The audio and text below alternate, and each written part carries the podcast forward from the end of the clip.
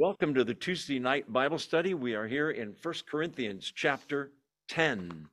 Uh, at the end of the chapter, left off right around verse 20 or so, he's been dealing with the whole issue of Christian liberty and um, the freedoms that we have in Christ, and that we ought not to use them if they're going to offend a brother or sister in Christ or make somebody uncomfortable. The example we've been giving is if you feel it's okay to have a glass of wine and you're with people that are alcoholics and have a great problem with it, it's better to just not have a glass of wine around those sorts of people. He's been dealing with the issue of meat sacrificed to idols and what have you. And uh, so he has brought that whole issue to a head by explaining that if there's meat and you're eating it at somebody else's house, don't even ask, he's about to say, where it came from, because the an idol is nothing at all, and that the meat isn't con- contaminated if it was sacrificed to idols. But the distinction he draws at the end of this chapter is if there's a feast at a pagan temple where there's worship of a pagan god, and you think, well, I'm free in Christ, I can go, I'm not worshiping that pagan deity, I'm just there to enjoy with my friends and enjoy the meal, he's saying then there's a problem because we have a table called the Lord's table, communion. They have a table where demons are involved. We'll see that as well. Anyway, let's pick it up in uh, 1 Corinthians 10, um, right around verse 18. Before we do, so I know that you're awake, say, Amen. Amen. Beautiful. And those of you that are on Zoom, I see you waving. Beautiful. Amen. All right. Verse 18 uh, of 1 Corinthians 10 Consider the people of Israel, meaning the Jews.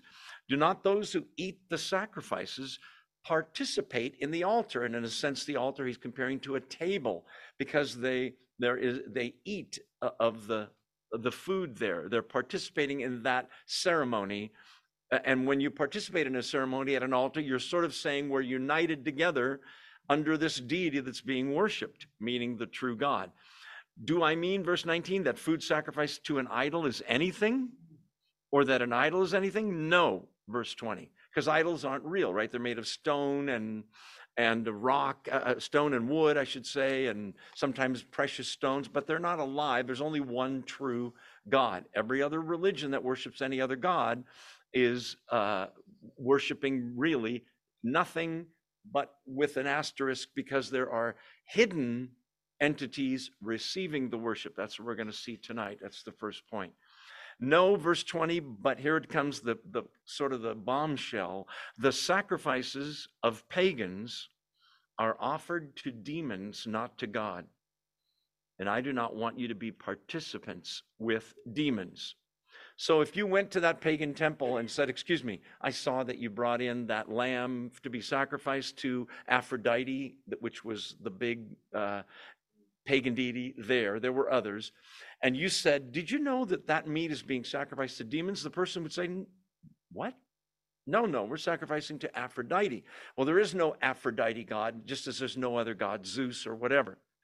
But this makes the point, and the Old Testament does as well. I'll show you in a second that when anybody is worshiping anything other than the true God or sacrificing to anything other than the true God, there may be nothing behind the wood idol you can see, but the truth is those sacrifices, look at verse 20 again, are offered to demons. Demons are fallen angels. Satan himself was an angel.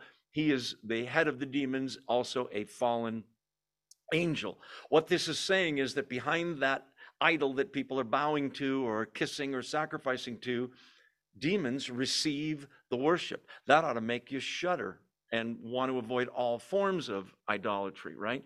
They're offered to demons. So they take advantage, demons do, of any worship. They don't care if you call Satan by his name or the demons by their name. They'll take any worship that doesn't go to the true God, which drives them nuts. They hate that.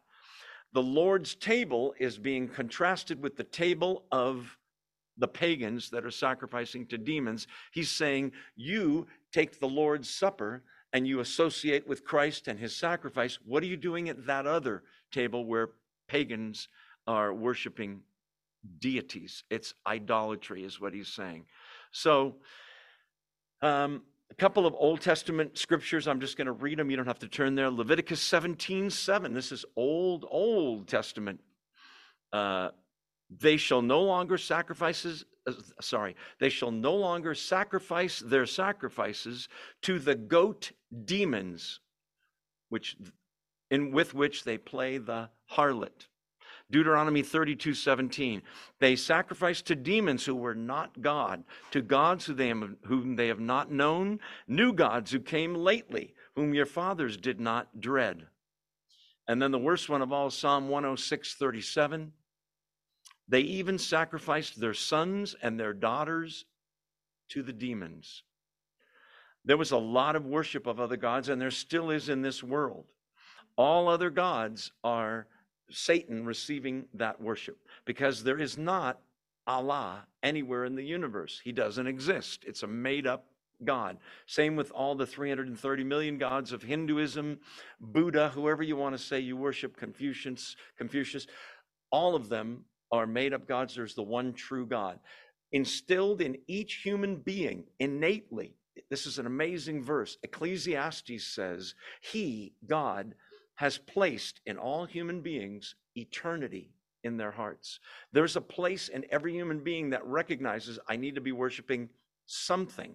For some people, it's worship of someone else, a human being, or a superstar in sports or acting or whatever, or it's worshiping money or power or fame or good looks, or it's all these pagan deities. But in any case, we do need to worship, but the true worship is the worship of the true uh, God. Okay, verse 20. Yeah, yeah. He says, I do not want you to be participants with demons. That ought to be abhorrent to them. Verse 21 You cannot drink, here it comes, the cup of the Lord, that's he's talking about communion, about the Lord's Supper, and the cup of demons too. You cannot, and by the way, in the Greek, you cannot is, is sort of like saying, I forbid you. You cannot, second part of verse 21, have a part in both the Lord's table and the table of demons. What are you doing there? It's sort of like saying, I'm married to you, my dear, and I love you, but I do have this other woman that I love, but I still love you. Not going to work, is it? Um, let's see. Verse 22 is interesting. Are we trying to arouse the Lord's jealousy? Are we stronger than He? Okay, now I, I remember when I first became a Christian, I had a little problem with Old Testament says over and over again, God says it about himself I am a jealous God. We in the West, we see jealousy as a negative sort of a feeling, right? To be jealous. But he's God is jealous in a good way and for our own good. He, by the way, bought us on the cross, Christ did. So we're his. He is jealous if we go after other gods, not because he feels inferior or needs to be self uh, uh, assured, but because it's to our own detriment that we do those sorts of things. So, the Lord's table being contrasted, we already talked about that. So, he's saying, I forbid you, don't live a double life. There's such a thing as spiritual adultery, where we have other gods. Okay, so I wanted to bring this down to earth in 2023 for us. The reason I'm saying what I'm about to say is this none of you, I'm confident, go to pagan temples, or none of you are invited to pagan feasts where there's other. But there are idols we deal with in our society, aren't there? We have to be careful what we're placing in the number one position in our lives and making it the thing. Tim Keller used to say, the thing you worship is the thing about which you would say, if I lost that, my life wouldn't be worth living. Now, you may say, well, that's my family, my spouse, my kids, my parents, my friends, whatever it may be. Whatever it is, I'm not saying those things aren't important. What I am saying is God requires the number one position or no position at all. He doesn't want to be number six in your top 10 or mine. He has to be number one. And that's exactly the right way it should be, by the way. Um, Let's see. The Jews provoked the Lord to jealousy over and over. There was a time in Numbers 25 where they got into the Moabite worship of false gods. What he's saying here about we're not stronger than him, are we? Is are you really willing to flirt with God's adversary, which is Satan and demons. Obviously, we're not stronger than him, so it's sort of a rhetorical question. So let's move on. Verse 23 I have the right, here's Christian liberty. I have the right to do anything, you say, but not everything is beneficial. I have the right to do anything, but not everything is constructive or edifying. Okay, what doesn't this verse mean, 23? It doesn't mean carte blanche. By that I mean I have the right to do anything murder someone, sleep with somebody else's wife, uh, steal something. It's not talking about sin. It's saying in the gray areas outside of sin, I have the right to do anything. But and, and that's true outside of sin. But there's all kinds of gray areas like we t- talked about the drinking of alcohol around somebody that has a problem with alcohol. If to them it's a problem and they have a weaker conscience, just don't do it. Not everything is constructive. So this is edification, which is a word that means building up people, over self gratification. Um, all, one translation has in 23, all things are lawful. Anybody have that? Yeah, all things are lawful, but not all thing, not all things are profitable or beneficial. So, not everything is edifying or constructive. No one should seek their own good, verse 24 says, but the good of others. Christianity is an others religion, isn't it? Have you heard of the word, the acronym JOY, J O Y, as being a overarching um, sort of um, do I, how do I want to put this? Uh, priority list. J, Jesus. O, others. Y, yourself. Joy. God first, Christ first in your life, but then horizontally out, others. Then yourself last. Um, it's good to pray for yourself. That's totally fine. It's even better if you can pray for yourself last and pray for all the other people first. So, edification, others over self. People, what they were asking was a very self centered question. I'm thinking about doing this thing. What's the harm to me? Or how much can I get away with and still be a Christian? As opposed to, how is this going to harm potentially somebody else, their faith? Make them stumble, make them doubt, make them tempted to join me in something they shouldn't do, is this God's will that I'm doing? Will God be glorified in this? If something's permitted, it doesn't mean it's beneficial. Okay. Do unto others. Remember, Jesus says, same kind of thing. Uh, Paul says, bear one another's burdens and thus fulfill the law of Christ. Bear one another's burdens. I've mentioned, it's been a while, but I've mentioned an old friend of mine I met in the 1970s in Santa Cruz. He lives in Ecuador now. Great guy, uh, not a believer, but he was such a good friend. When I had a problem and I told him about it, he would say, and he wasn't kidding, What are we going to do about that? Bearing one another's burdens. Pretty amazing thing. Not just your own. We all have our burdens, but when you hear somebody else has a burden, Think of it as what can I do to help that person? If nothing more, pray. Listen to Philippians 2, verses 3 to 4. Do nothing out of selfish ambition or vain conceit. Rather, in humility, this is an amazing part of this verse, value others as more important than yourself. Not looking to your own interests only, but to the interests of others. Making somebody else's problems your problems. That's the law of Christ, bearing one another's burdens. Let's look at verse. Um, so, yeah, that 24 is really the overarching verse for that whole chapter. No one should seek their own good, but the good of others. Okay, now he's going to go back to the meat sacrifice to idols, and thank God we're down to the last few verses about this subject. Verse 25 Eat anything sold in the meat market without raising questions of conscience. Don't look at that meat and say, wait, was this sacrifice to an idol? Don't even ask, he's saying. Remember, don't ask, don't tell? He's saying, don't even ask. Just eat it. It doesn't matter if it's just you eating it, kind of thing. Um, without raising any questions. For, and he's going to quote the Old Testament in verse 26. The earth is the Lord's and everything in it. Okay, so he's uh, quoting Psalm 24, verse 1.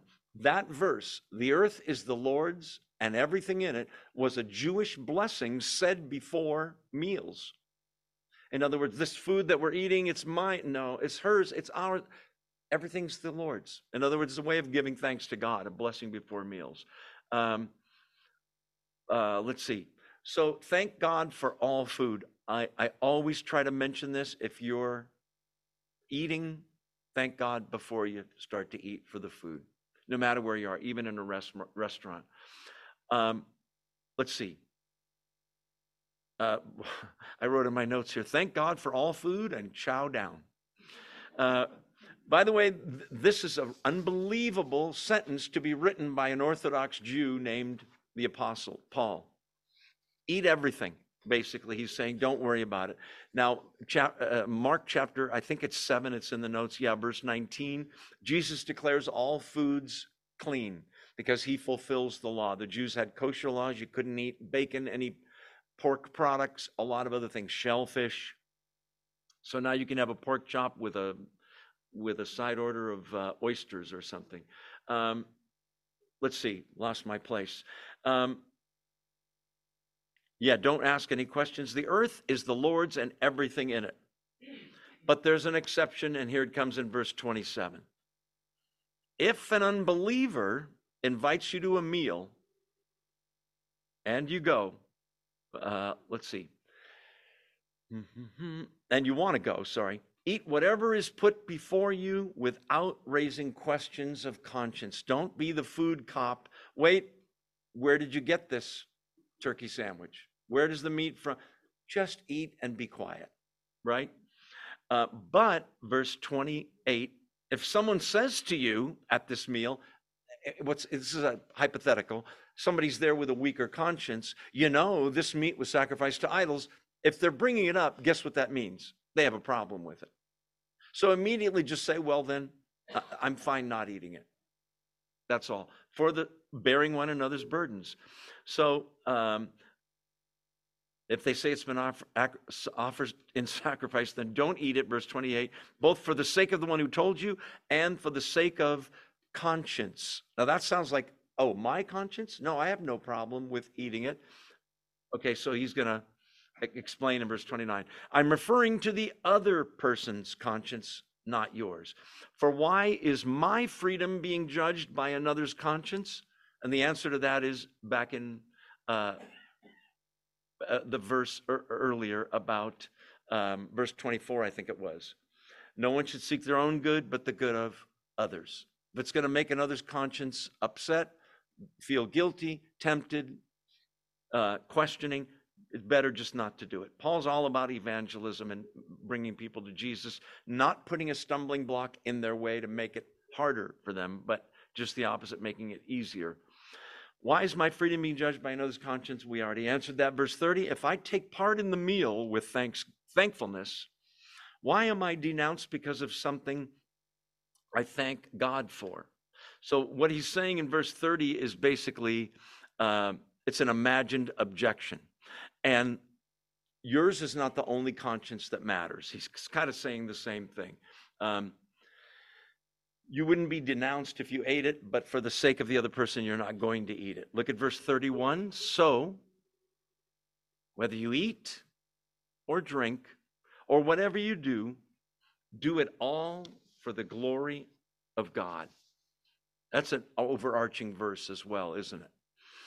Sometimes Christians have made lists when deciding, should I do this or not? And one of the questions is, would this bring glory to God? or potentially um, damage the relationship of God because they know I'm a Christian when I'm doing this sort of thing. Um, let's see. The key here is doing all to the glory of God. There's a higher purpose, a higher standard. The reason we are here on this planet is to bring glory to God uh, and enjoy Him all our lives. Um, the Westminster Confession, in part anyway. Um, Liberty within limits, or love limits liberty, we've been saying all along. Um, not how much we can get away with, but uh, The higher purchase is do everything to the glory of God. By the way, that includes if you work, if you're a teacher, or if you're a plumber, or you a painter, whatever you do, do everything to glory to the glory of God. Even if you're not painting a Christian building or not cooking a meal for Christians, do it all to God's glory. Translation: Do the very best you can with the gifts God's given you. It brings glory to God, right? Christians ought to be the best employees you could possibly have. Honest, they show up early, they do their work, they're friendly to others, they don't create problems, they solve problems.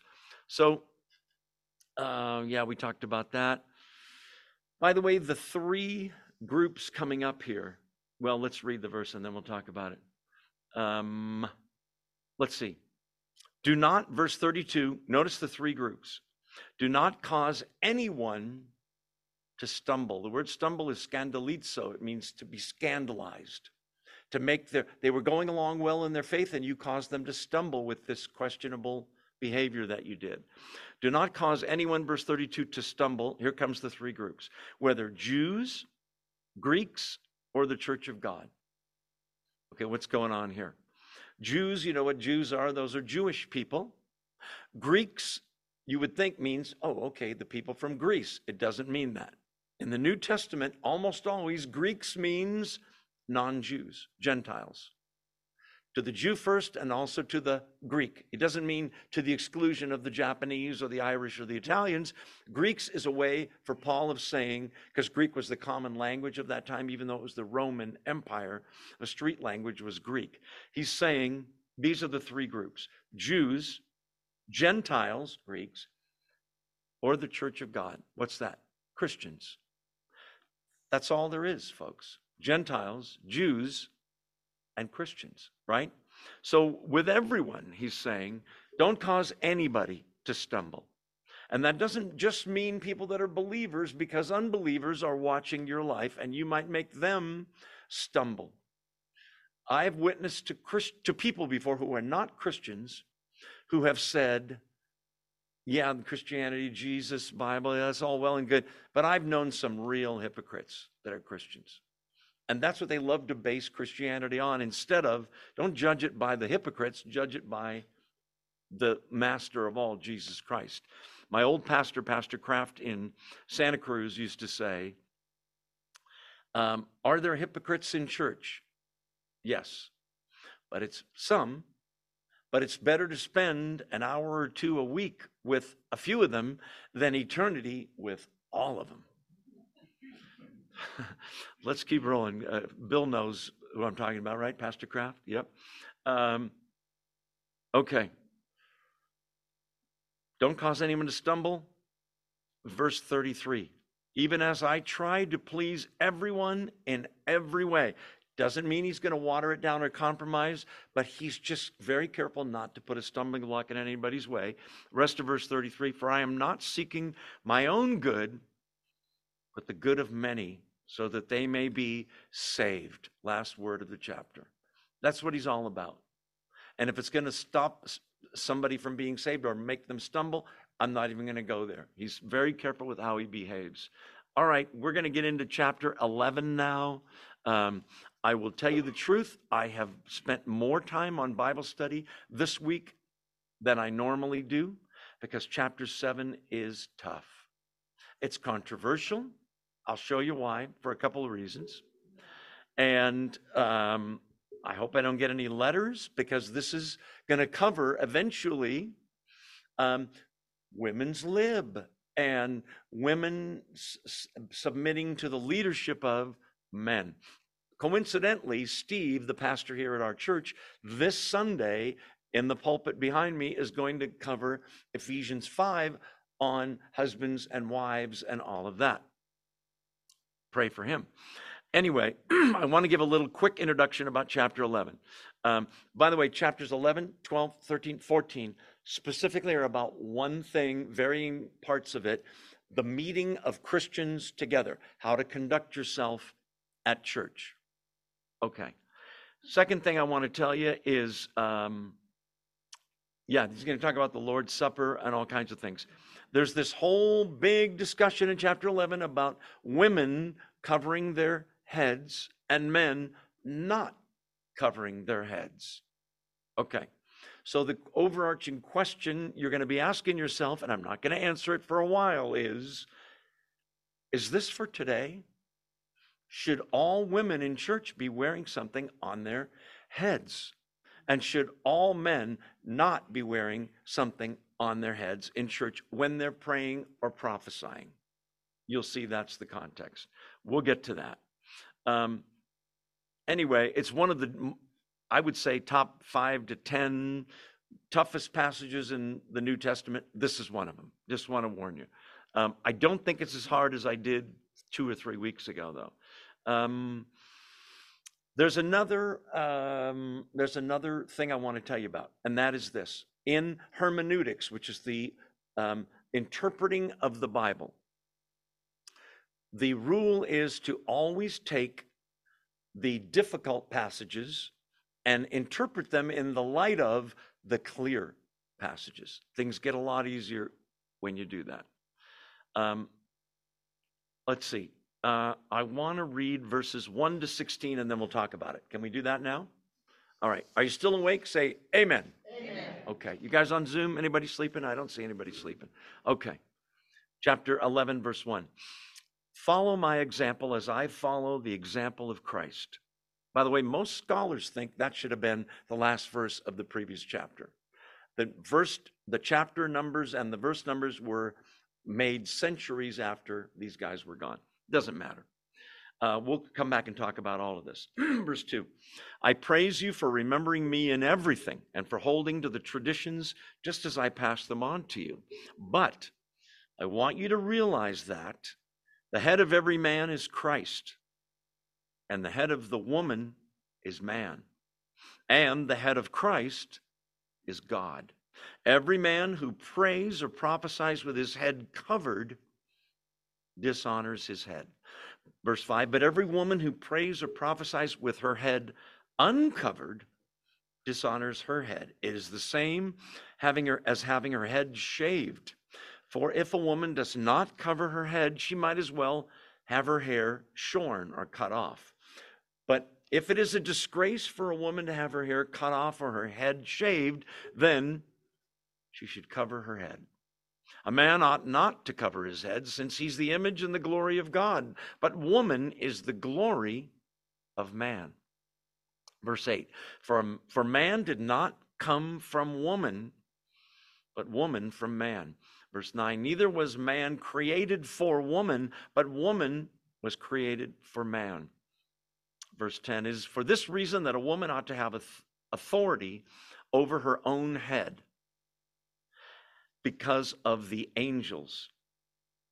Nevertheless, if the in the Lord in the Lord woman is not independent of man, nor is man independent of woman, for as woman as yes, woman came from man, so also man is born of woman. But everything comes from God. Judge for yourselves, verse 13. Is it proper for a woman to pray to God with her head uncovered? Does not the very nature of things teach you that if a man has long hair, it is a disgrace to him? But that if a woman has long hair, it is her glory, for long hair is given to her as a covering. If anyone wants to be contentious about this, we have no other practice, nor do the churches of God. All right, let's just skip those verses and move right into the just kidding. Okay, so there's a lot there. Amen. A lot. Uh, now I want you, before we dive in, go back to your Bible and go two books to the right.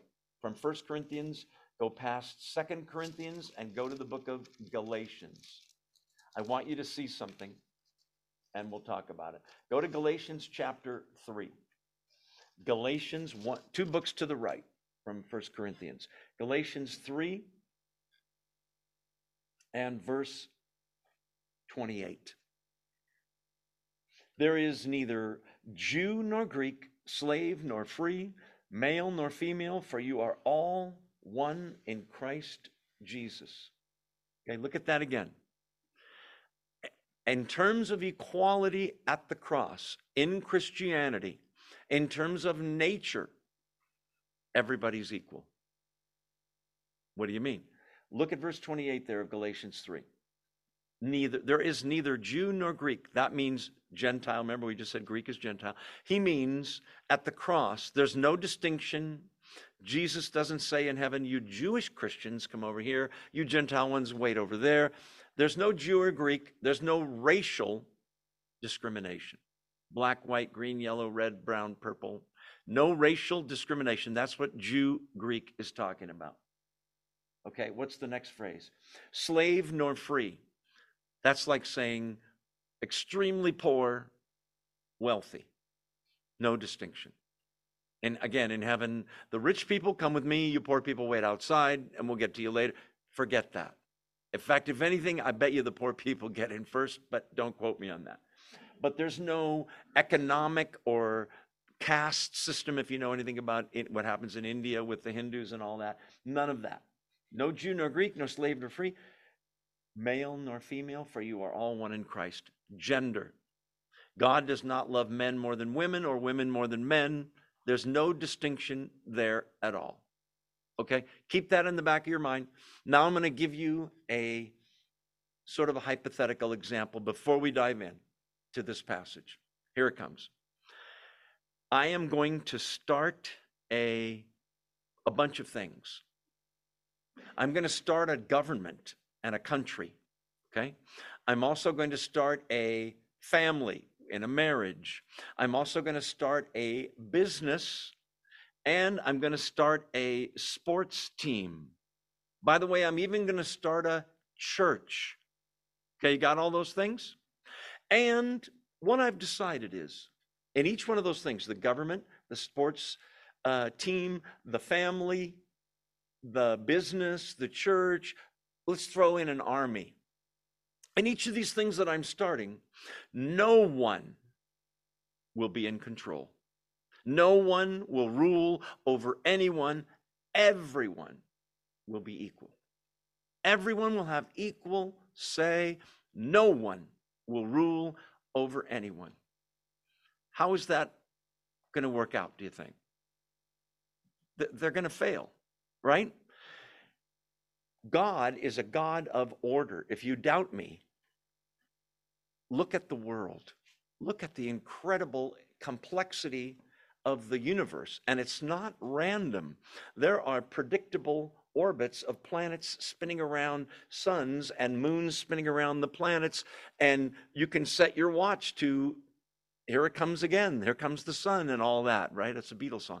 Anyway, God's a God of order. Okay.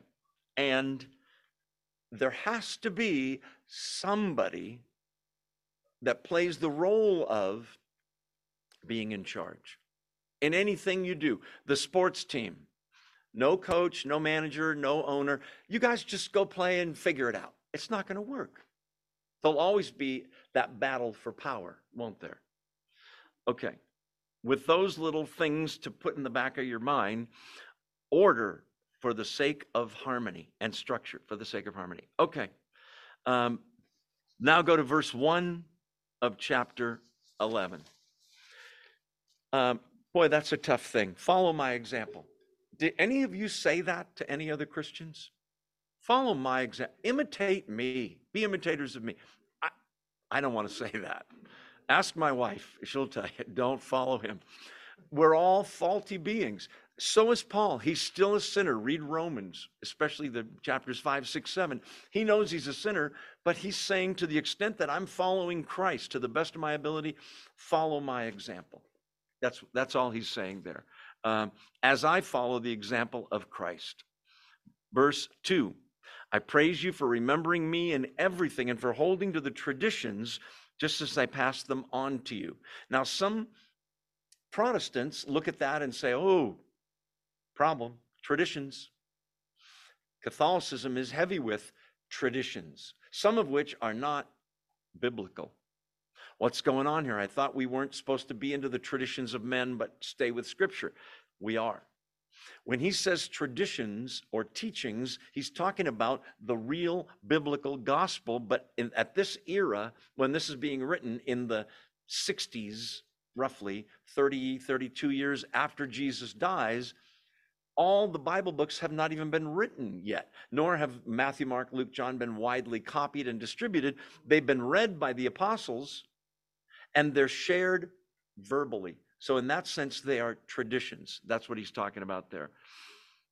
Uh, remembering me and everything, holding to the traditions just as I pass them on to you. One or two scholars thought he was really being sarcastic in verse 2 because doesn't know i don't know how much they're really holding on to everything uh, and remembering him in everything they're questioning his authority in the rest of the book but be, be that as it may um, we're supposed to hold on to and pass down the traditions meaning the true gospel be so familiar with what you believe and why you believe it though that when someone passes on a tradition or a teaching to you and you realize that's not biblical, you can throw it out immediately, right?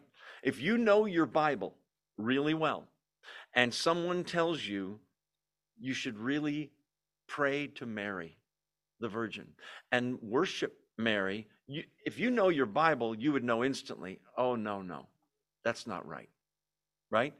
Greatly honored woman, we are not to pray to her. There's no prayers in the Bible to Mary. Uh, you pray to God the Father, God the Son, God the Holy Spirit. Just one example. In any case, verse 3, let's dive in, shall we? I want you to realize he's saying this probably because they asked him about this blurring of the gender lines. I want you to realize that the head of every man is Christ, the head of the woman is man, and the head of Christ is God. Some of this verse nobody has a problem with, some some people have a problem with. Let's start at the top, shall we? The head of every man is Christ. Talking about Christians, right? Because unbelievers don't couldn't give a rip about Jesus, right? The head of every man is Christ. In this context, what he's saying, the word head has to do with um, authority over, okay?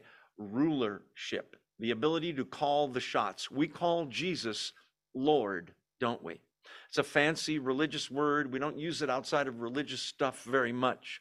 Lord means master, boss. If someone is your Lord and they tell you to do something, you don't question it, you just do it. He's our Lord. So that's what the first part of this verse is about. Most people don't have a problem with it. The head of every man is Christ.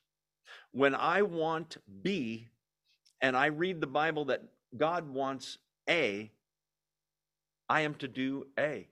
Against my own will, yes. What's the example? Jesus, Garden of Gethsemane. If there's any way to take this cup from me, the cup of sw- sweating drops of blood there, and dying on a cross and being beaten and whipped and dying of a broken heart on a cross for the sins of the world, if there's any way around this, Take it from me. That's his manhood talking, isn't it? But what else does he say? Not my will, but thy will be done. That's lordship salvation. Okay, head of every man is Christ. He's establishing a uh, program of order in terms of people. Um, the head of every man is Christ, and the head of the woman is man.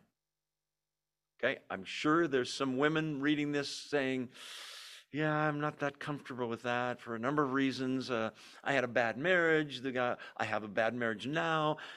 I admit to you, some husbands are not that good of leaders.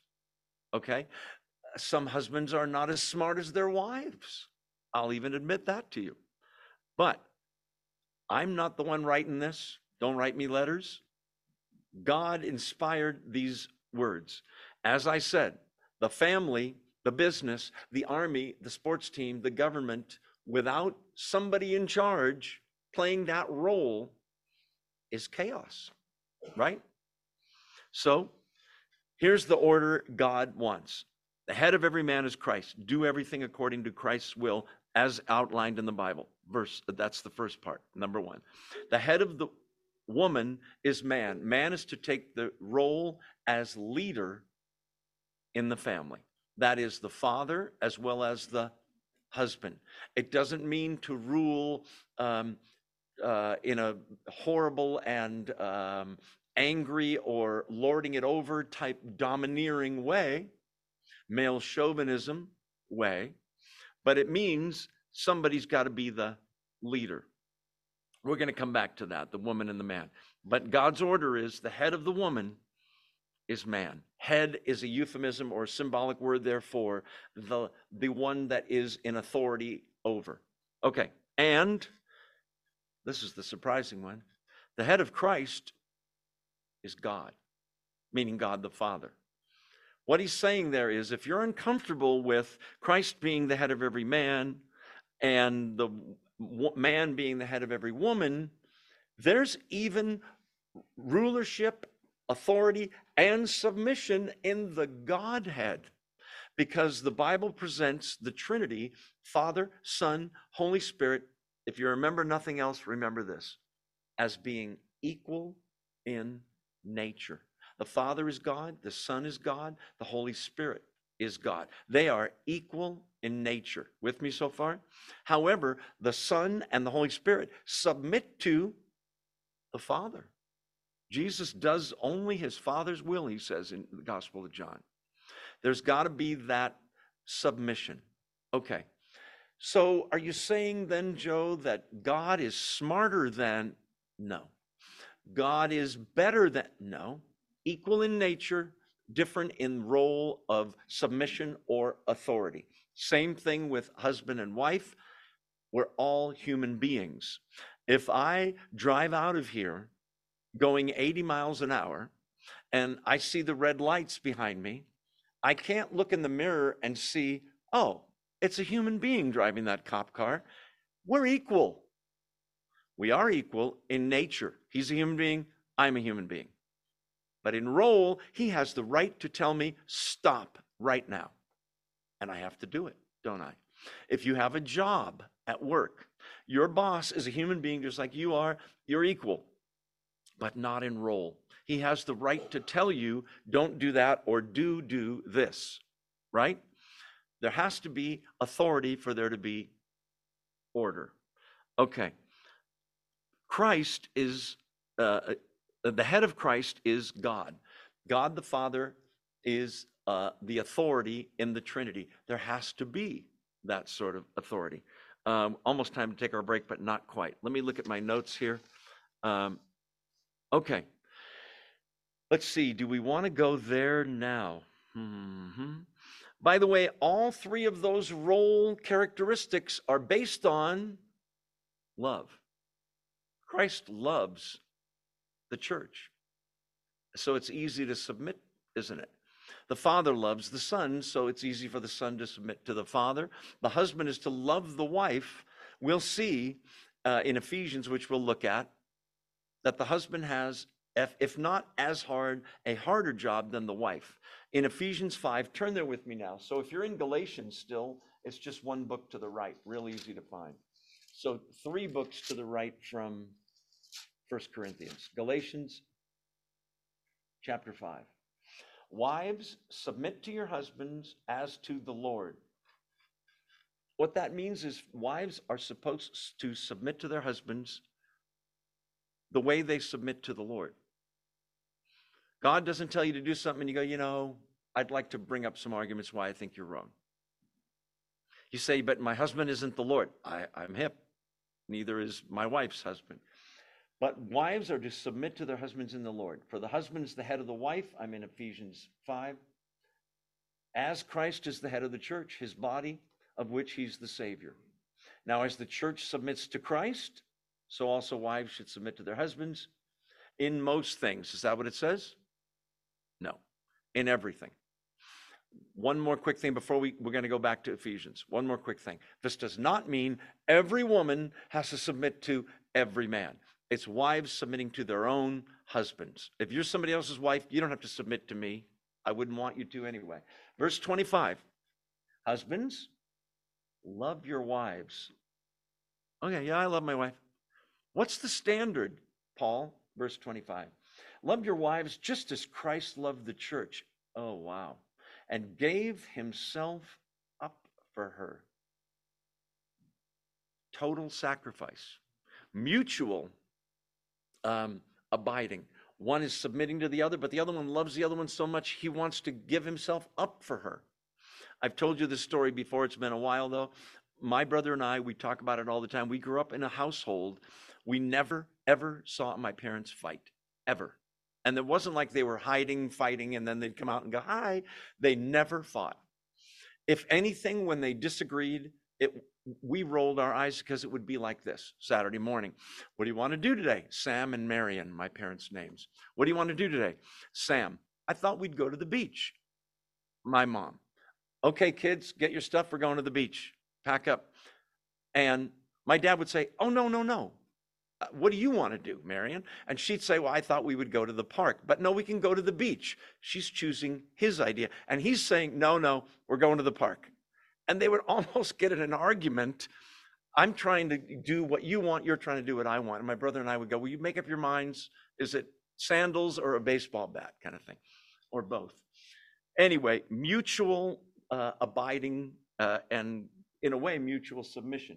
Husbands, love your wives as Christ loved the church and gave himself up for her to make her holy, cleansing her by the washing with water through the word, and to present her to himself as a radiant church without stain or wrinkle or other blemish, but holy and blameless. In the same way, husbands ought to love their wives as their own body. He who loves his wife loves himself. No one ever hated his own body, and we go on from there. Okay, here's the distinction, just so we're clear. In nature, equal. Father, Son, Holy Spirit, equal. In role, the, the Son and the Spirit submit to the Father. Husband and wife, equal in nature, both human beings, both made in the image of God. In role, someone has to take the role of leadership, and he ought to listen to his wife as well, consider her opinion. Often she's going to be right when you guys think you're right. I know this to be true. And they're the same in nature, different in role. In the same way, the policeman, the same way, the pastor of your church. We're supposed to submit to the pastor of our church. Same way with the boss, same with his teacher, same with a coach on a team. Equal in nature, different in role. Okay. Mm-hmm. Of all the world religions, no, you know what? I'm going to talk about that when we get back. Let's take our two minute break and stretch our aging bodies Uh, we'll be back in two minutes. Don't go away. And those of you that are here, make sure you say hello to someone you don't know. See you in a few minutes. I'll be right back. Find your seats, if you will, and we'll continue. Okay. In all the world religions, women are elevated more in Christianity than in any, any other religion. At the time this is being written, both in Judaism as well as in the Greek culture and in the Roman Empire, women were second class citizens. They were not allowed to vote, they were not allowed to testify in court, they were possessions. God um, let's see, the, the rabbis had a prayer. This is not biblical. The rabbis had a prayer which read, Thank you, God, for not making me a woman. I'm, it's incredible.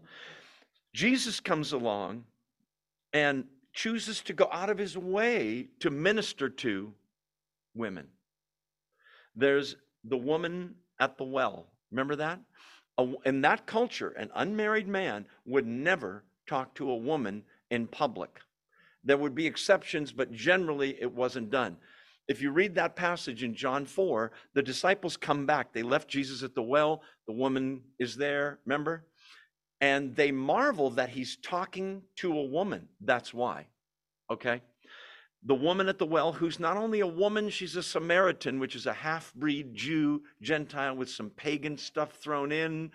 And the Jews hated the Samaritans and vice versa. And here he is talking with her.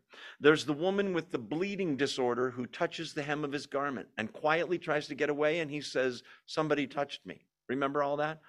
There's Mary Magdalene, Um, there's Mary and Martha. There are so many women. There's the woman caught in adultery. There's um, the widow of Nain. At the cross, Jesus is suffering for the sins of the world. One apostle, male, is there, right? John. The others are hiding somewhere. You know who's there? All the women, uh, the followers of Christ. The women are the first to see the resurrected Christ. The women are the first to proclaim he's risen, right? And the apostles don't believe it. Don't let anybody tell you, oh, women are so put down in Christianity. Just the opposite is true. Um, the let's see. So there's a difference between saying equality in nature and then enroll uh, somebody being in uh, a position of authority. Um, I will admit for you wives who have a husband that is less than a perfect leader, which would be every wife, probably, right? If your husband, or to the extent that your husband is walking closely with the Lord and in obedience and submitting to God, that guy is a lot easier to submit to, ladies, isn't he? Than a husband that isn't doing that, right? Some of you have had husbands like that. Um, okay. Uh, Philippians 2 is all about Christ uh, being equal with God, but he lowers himself in submission to his Father and to his uh, will. Um, we already had talked about that. Do we want to go there now? No, I don't think so. Um, let's go back to the text. Um, let's see. So there's that. There's the hierarchy. Head of every man's Christ. The head of the woman is man. The head of Christ is God. Verse four. By the way, somebody brought this up beforehand uh, before Bible study. I won't say who it was, but it was well said. And it was a woman who said, Aren't we all Christians the bride of Christ? Nice analogy, isn't it? The bride submits to the bridegroom. Okay, extra points for that. You know who you are. Verse 4 here's where it gets dicey. Every man who prays or prophesies with his head covered dishonors his head. He's talking about in church, in a home church in those days, in a church now. I don't know about you, but we occasionally have men wearing a hat in church. We very often have women not wearing a covering on their head, right? One of the women here tonight is wearing a covering on her head. I don't know if that's on purpose or whatever, but we Sherry and I know a couple, they moved to Idaho, they're watching tonight, and the woman based on this verse, uh, uh this passage, always wears uh, a scarf over her head as a sign of submission. We're going to talk about is this a command for all you ladies and a command for all us men? Don't pray with something on your head. And women, don't pray unless you have something on your head. That's what we're going to talk about. Every man who prays or prophesies with his head covered dishonors his head. Okay, do you mean head like this part of your body? No, she's saying no. Who was the head of every man? What did it say in the previous verse? Christ. Okay, here's the theory I am a Christian. I submit to Christ, my head. He is my boss, my Lord. I'm, I understand the rules here. I'm not an authority. I don't tell him what to do. I try not to even suggest to him what to do because I know a billionth of what he knows. I'm supposed to submit to him. The more you know the word, the more easier it gets because you know what he wants, what God's will is. With me so far? Okay. So, in that culture, for me to pray, stand up and pray at church, or prophecy, prophesy meaning teach the word like I am right now, if I did so in that culture, wearing something on my head, a hat or whatever, people in that culture would recognize that's saying I'm not an authority. Um, somebody else here, not God, is an authority over me. And by doing that, I'm dishonoring my head, which is God, Christ, because I am giving the impression that I'm not the one he put in authority when I am. Men are supposed to be in authority. He's going to go into Adam and Eve and all of that. We'll get there, hopefully, maybe next week, now that I'm looking at the clock. Um, Mennonite and Amish women are still required to wear a head covering. Most of you know that. Imagine if I was teaching this Bible study with a hat on. Culturally, most of us are Americans. Would anybody look and say, oh, he's wearing a hat? He's trying to let us know he's not wearing the pants in the family or not the one in authority. I don't think anybody would think that. If it said Yankees, you'd say he's a Yankees fan, right? Um, in our culture, we don't see that. By the same, t- we don't think that. By the same token, if you see a woman and she gets up to pray, and she's not wearing something on her head, would anybody here think, "Oh, look at that, being rebellious, Harriet, or whatever her name is," right? I don't think so. So the question is: Is this a cultural thing for that time, or is this for all Christianity to follow?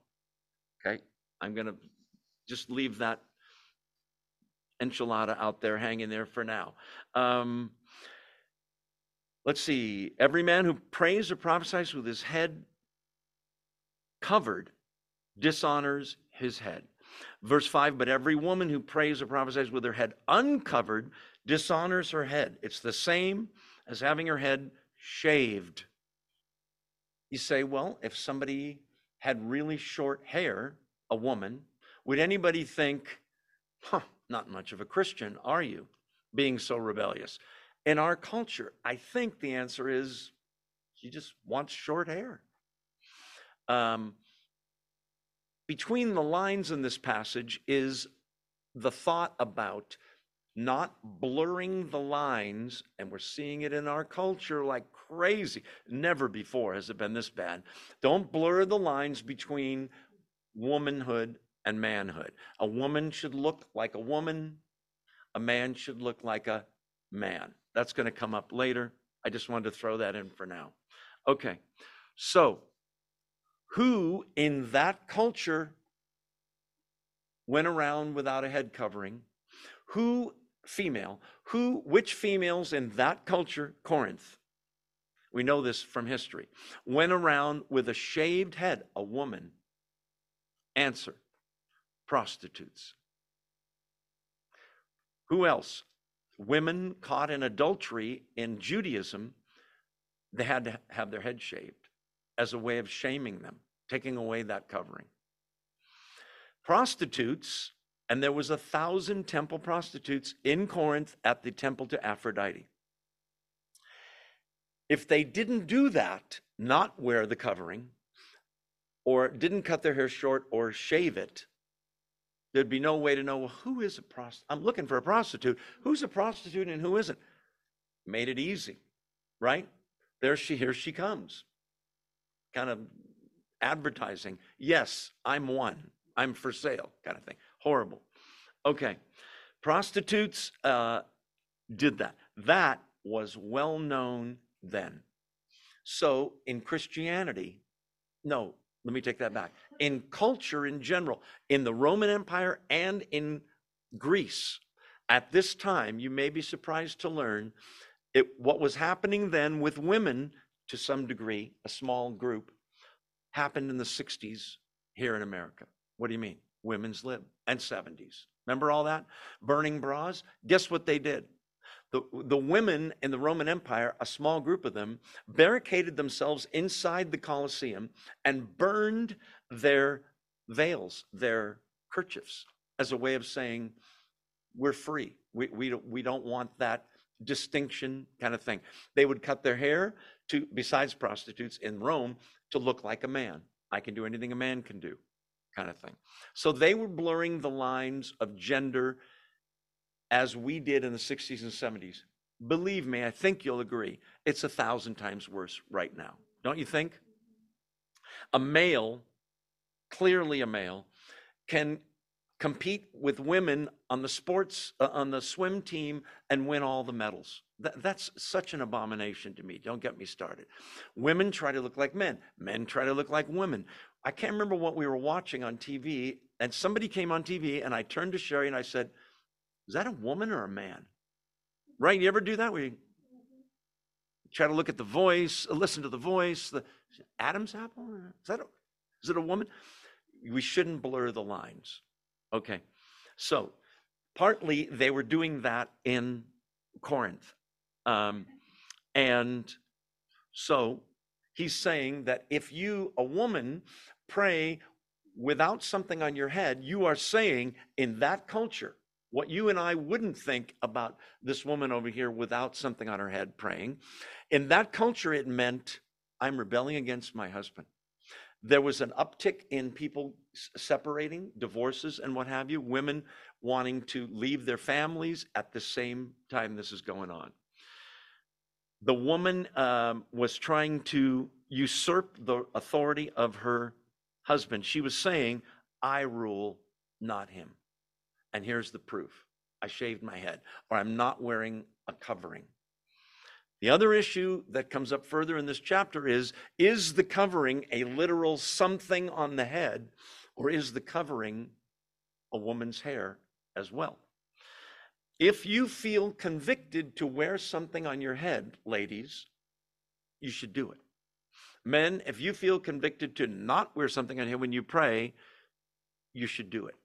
Let everyone be in their own mind convinced according to your conscience and what have you. Okay. Um, we talked about prostitutes. Um, so the woman would appear rebellious by doing this. Sidebar. You ever read Revelation? Uh, I'm sorry, opposite side of the book. Genesis chapter 1 and 2, the creation. I never noticed this before. God keeps separating stuff. Let me give you examples, and you'll recognize them when you hear them. He distinguishes one thing from another. God separates the day from the night. He separates the light from the darkness, from the waters. He separates the waters above from the waters below. He separates the land and the seas, the different vegetation. He separates each of the animal groups. He separates the time into years, seasons. He separates the genders into, wait for it, two. Did you know there's 167 genders in America now? I, I don't even know how you get beyond three or two or one. There's two genders, male and female, made differently. What women are able to do, and to a great extent, men cannot do. Some things men can do, women cannot. Okay, but in that culture, it was a big red flag that that woman is being very, very um, um, rebellious. some say it's a veil, by the way. Um, some say it is a shawl. It's interesting that in Judaism, who wears a head covering? The men. What? Right? The little yarmulke. Cover the bald spot. No, I'm just kidding. Who wears the head covering in Judaism? A man. Oh, where's that in the Bible? Not in there. Why did they do it? Long story, but the theory is when Moses came down from the mountain, he was glowing. Do you remember that? From having been with the Lord. He, people were like, man, you're just like glowing. And then the glow started to dim and dim. And he didn't want them to see, oh, it's going away. So Moses wore a veil in the fourth century around then, Jewish men said, you know, we should cover our heads when we pray. Not in the Bible. The whole yarmulke thing. Um, having a little ball spot, I kind of wish it was, but that's a whole nother story. Okay. Uh, let's see. What about what a woman wears? Do you think God cares? And the answer is no. She's got holes in her jeans. You think God says she shouldn't come to church? Come on. Now, if it's immodest, if it's sexually explicit, low necklines, look at my legs, that's a different story, right?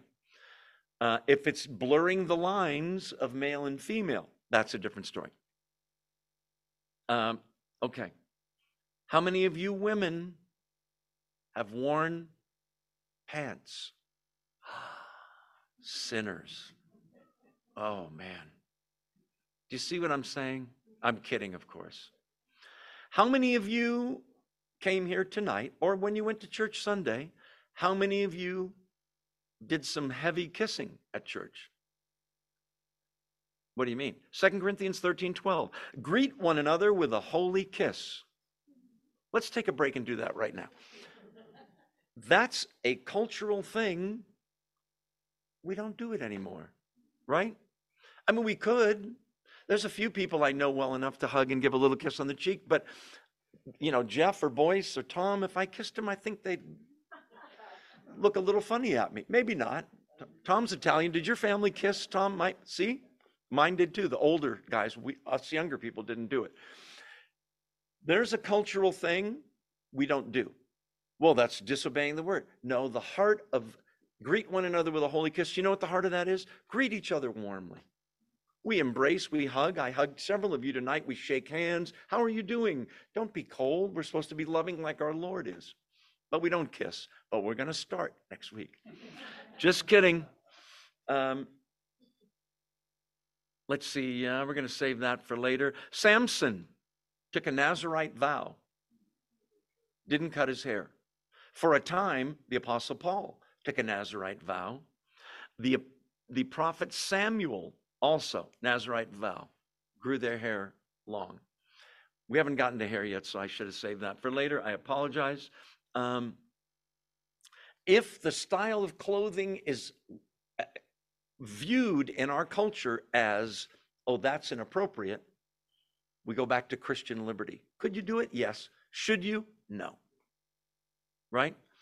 Um, dress modestly, um, Paul even says, uh, I'm sorry, Peter says in his epistle, I have the verse here somewhere, First Peter, about women that they shouldn't wear, wait for it, braided hair. Remember that? Because that said something in that culture that in our culture, does anybody here think, oh, look at that woman with the braided hair? What? The? It's different now. Maybe it's worse. If you feel convinced you need to wear something on your head, ladies, do it right? Don't go against your conscience. The real issue, I think, is a heart attitude of obedience to the Lord's authority, his order that he's prescribed, and submit. Um, uh, oh, here it is, First Timothy. I also want women to dress modestly with decency and propriety, not with braided hair or gold or pearls or expensive clothes, but dressed with good deeds. So we aren't to blur the lines. Um, let's see. Uh,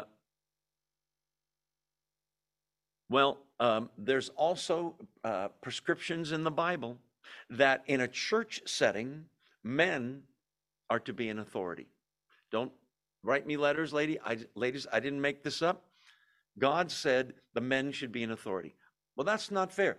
But women can do a thousand jobs in a church. Teach other women teach children.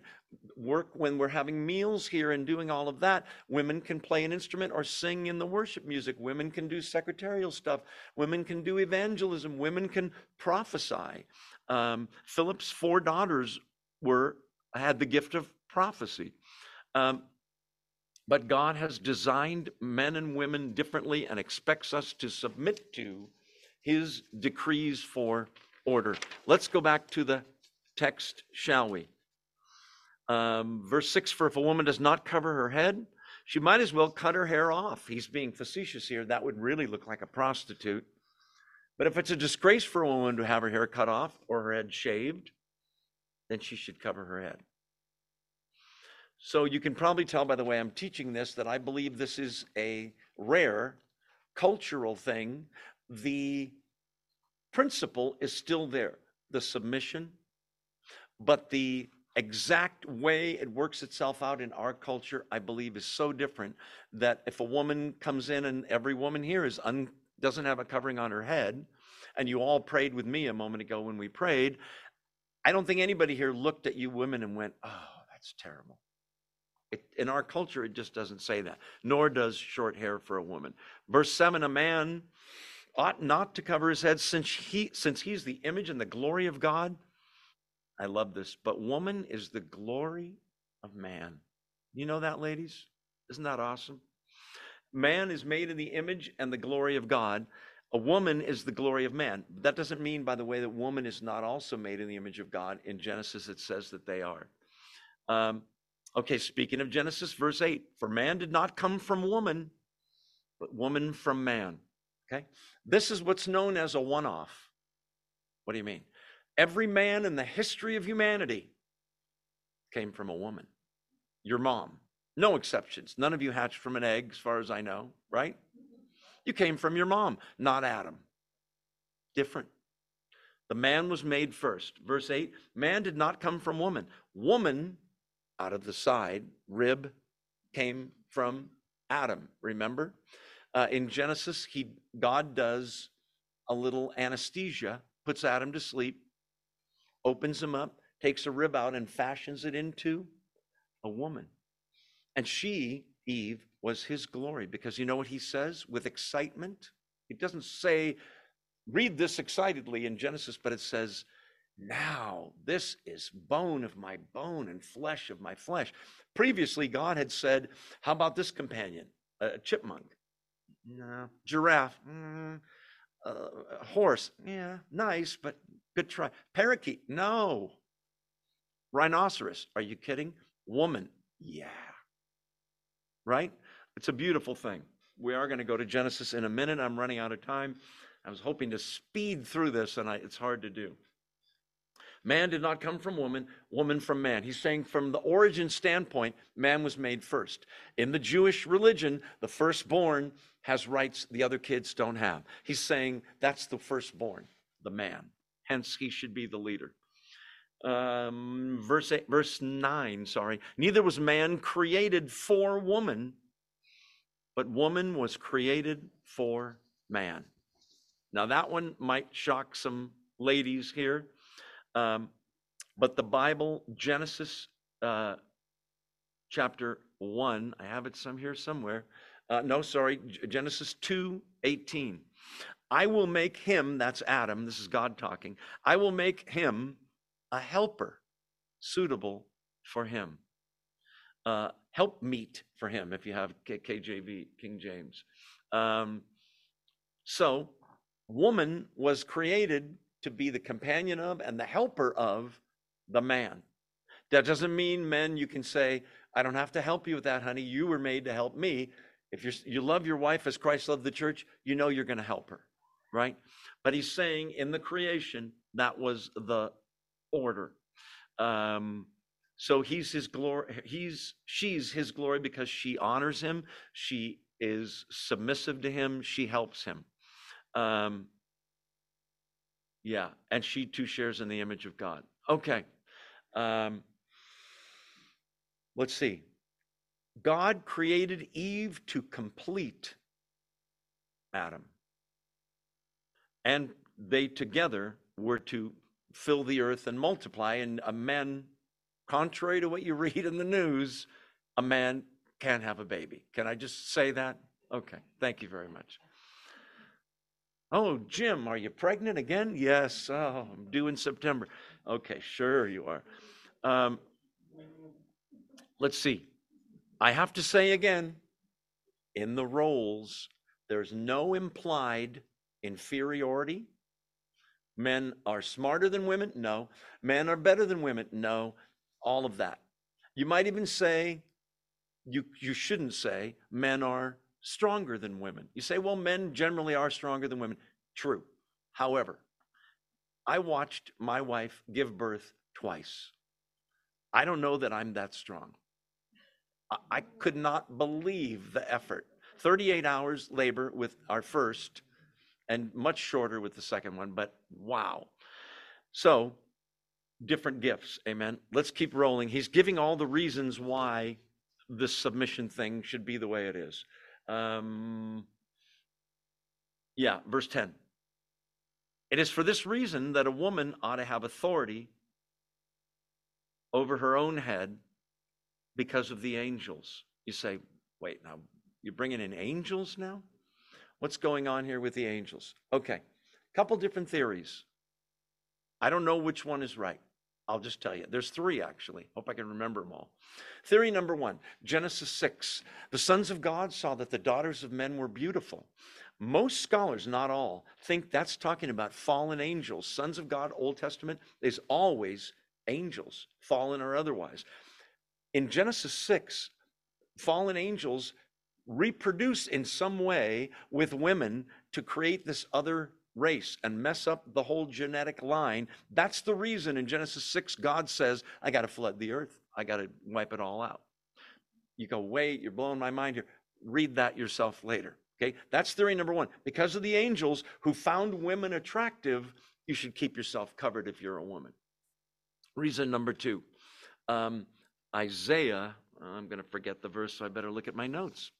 Yes, you should, Joe. Um, gosh, I'm seeing all kinds of other stuff. We still need to go to Ephesians 5. Well, we did kind of, didn't we? Um,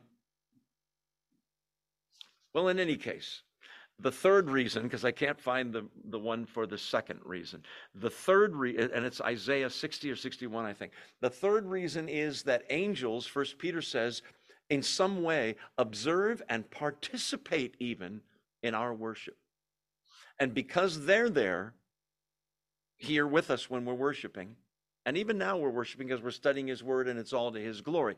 Listen, if angels completely get the submission thing, right? When God says to an angel, go do that and help Bill Samuelson out, the angel never says, now or can I do it later? They just salute and do it. They get the submission thing, right? Um, so, uh, gosh, I can't find that other verse, but I'm pretty sure it's Isaiah 60 or 61. Uh, okay, but lest you feel Paul is being unbalanced here in this presentation, here comes a verse that says, uh, gives you the other side. Um, verse 11. Nevertheless, in the Lord, woman is not independent of man, nor is man independent of woman. For as woman came from man, Eve came from Adam, with me.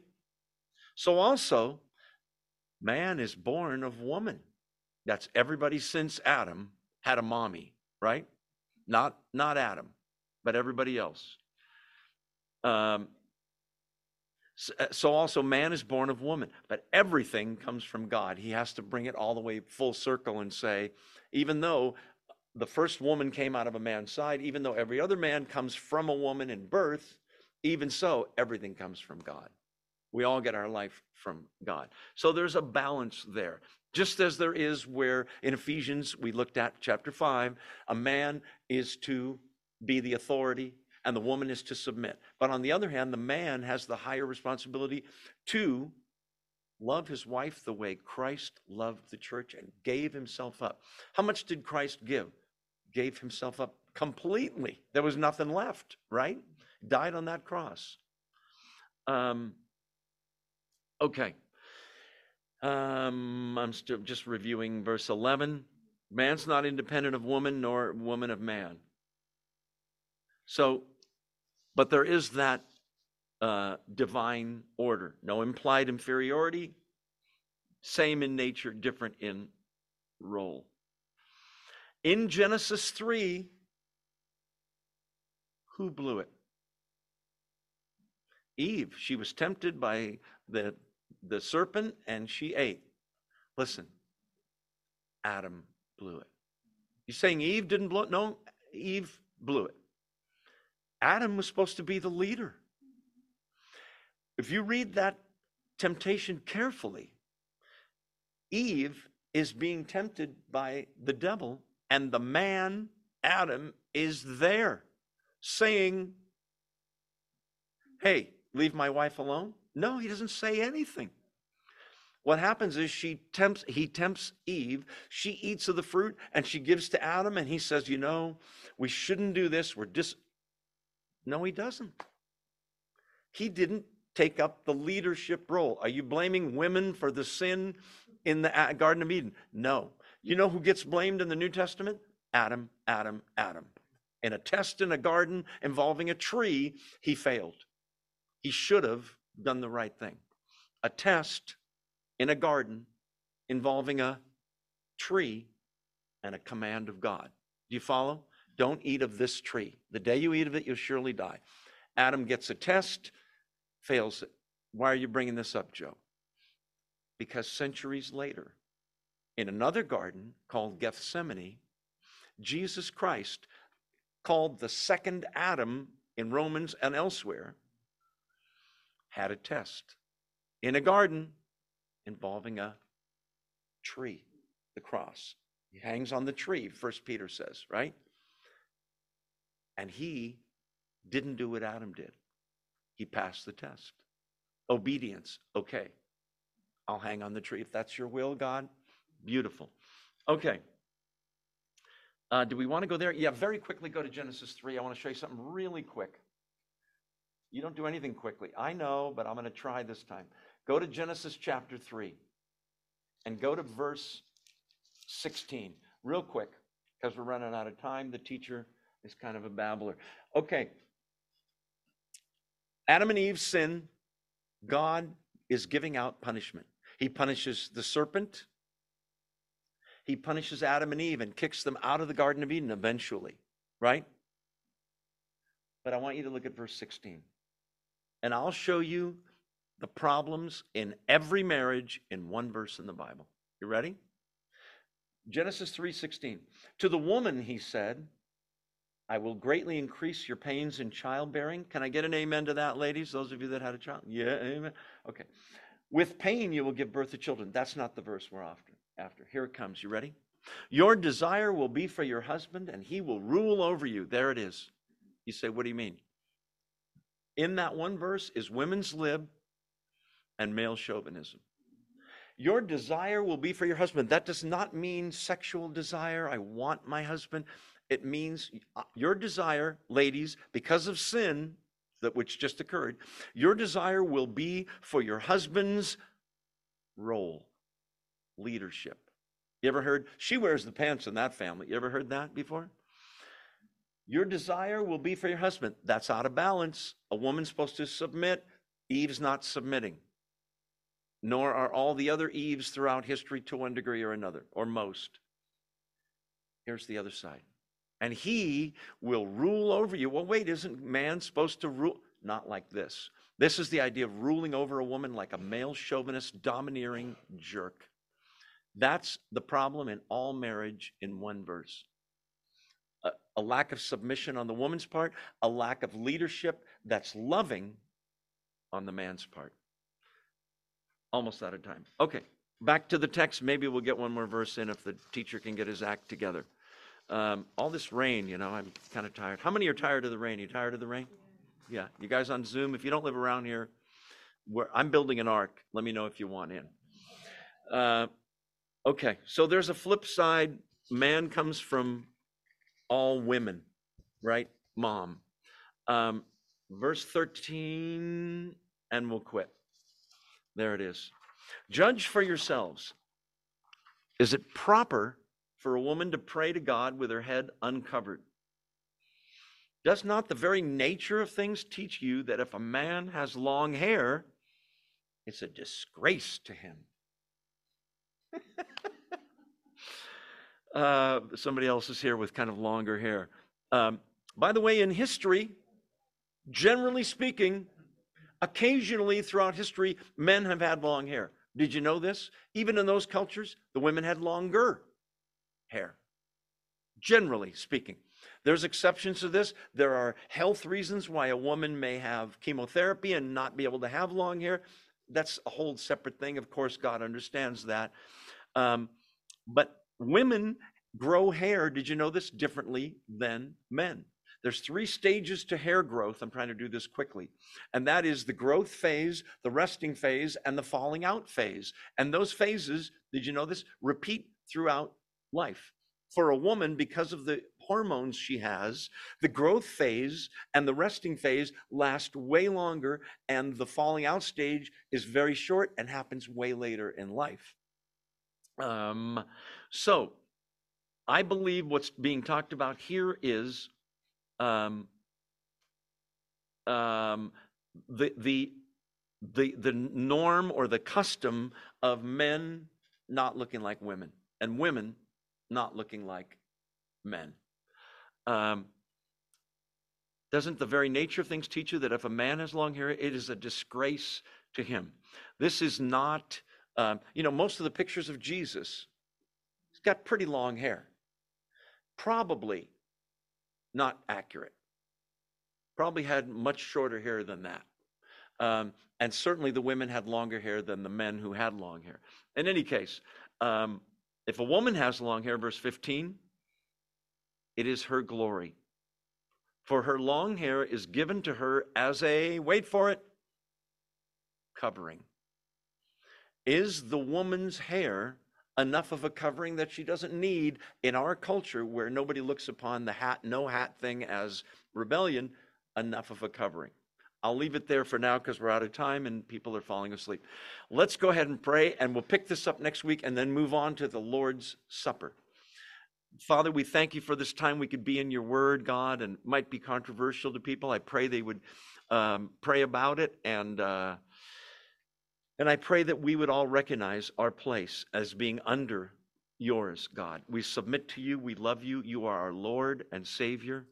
Help us to um, if we're men, to lead with great grace and love, Father, and giving ourselves up for our wives, and if we're bosses, being loving and kind and understanding.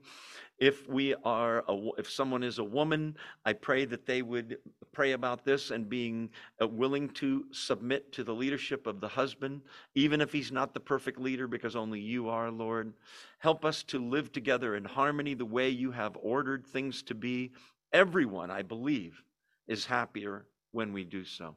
Thank you for these scriptures, God. Help us to be uh, willing to be used for your glory in whatever means you see fit.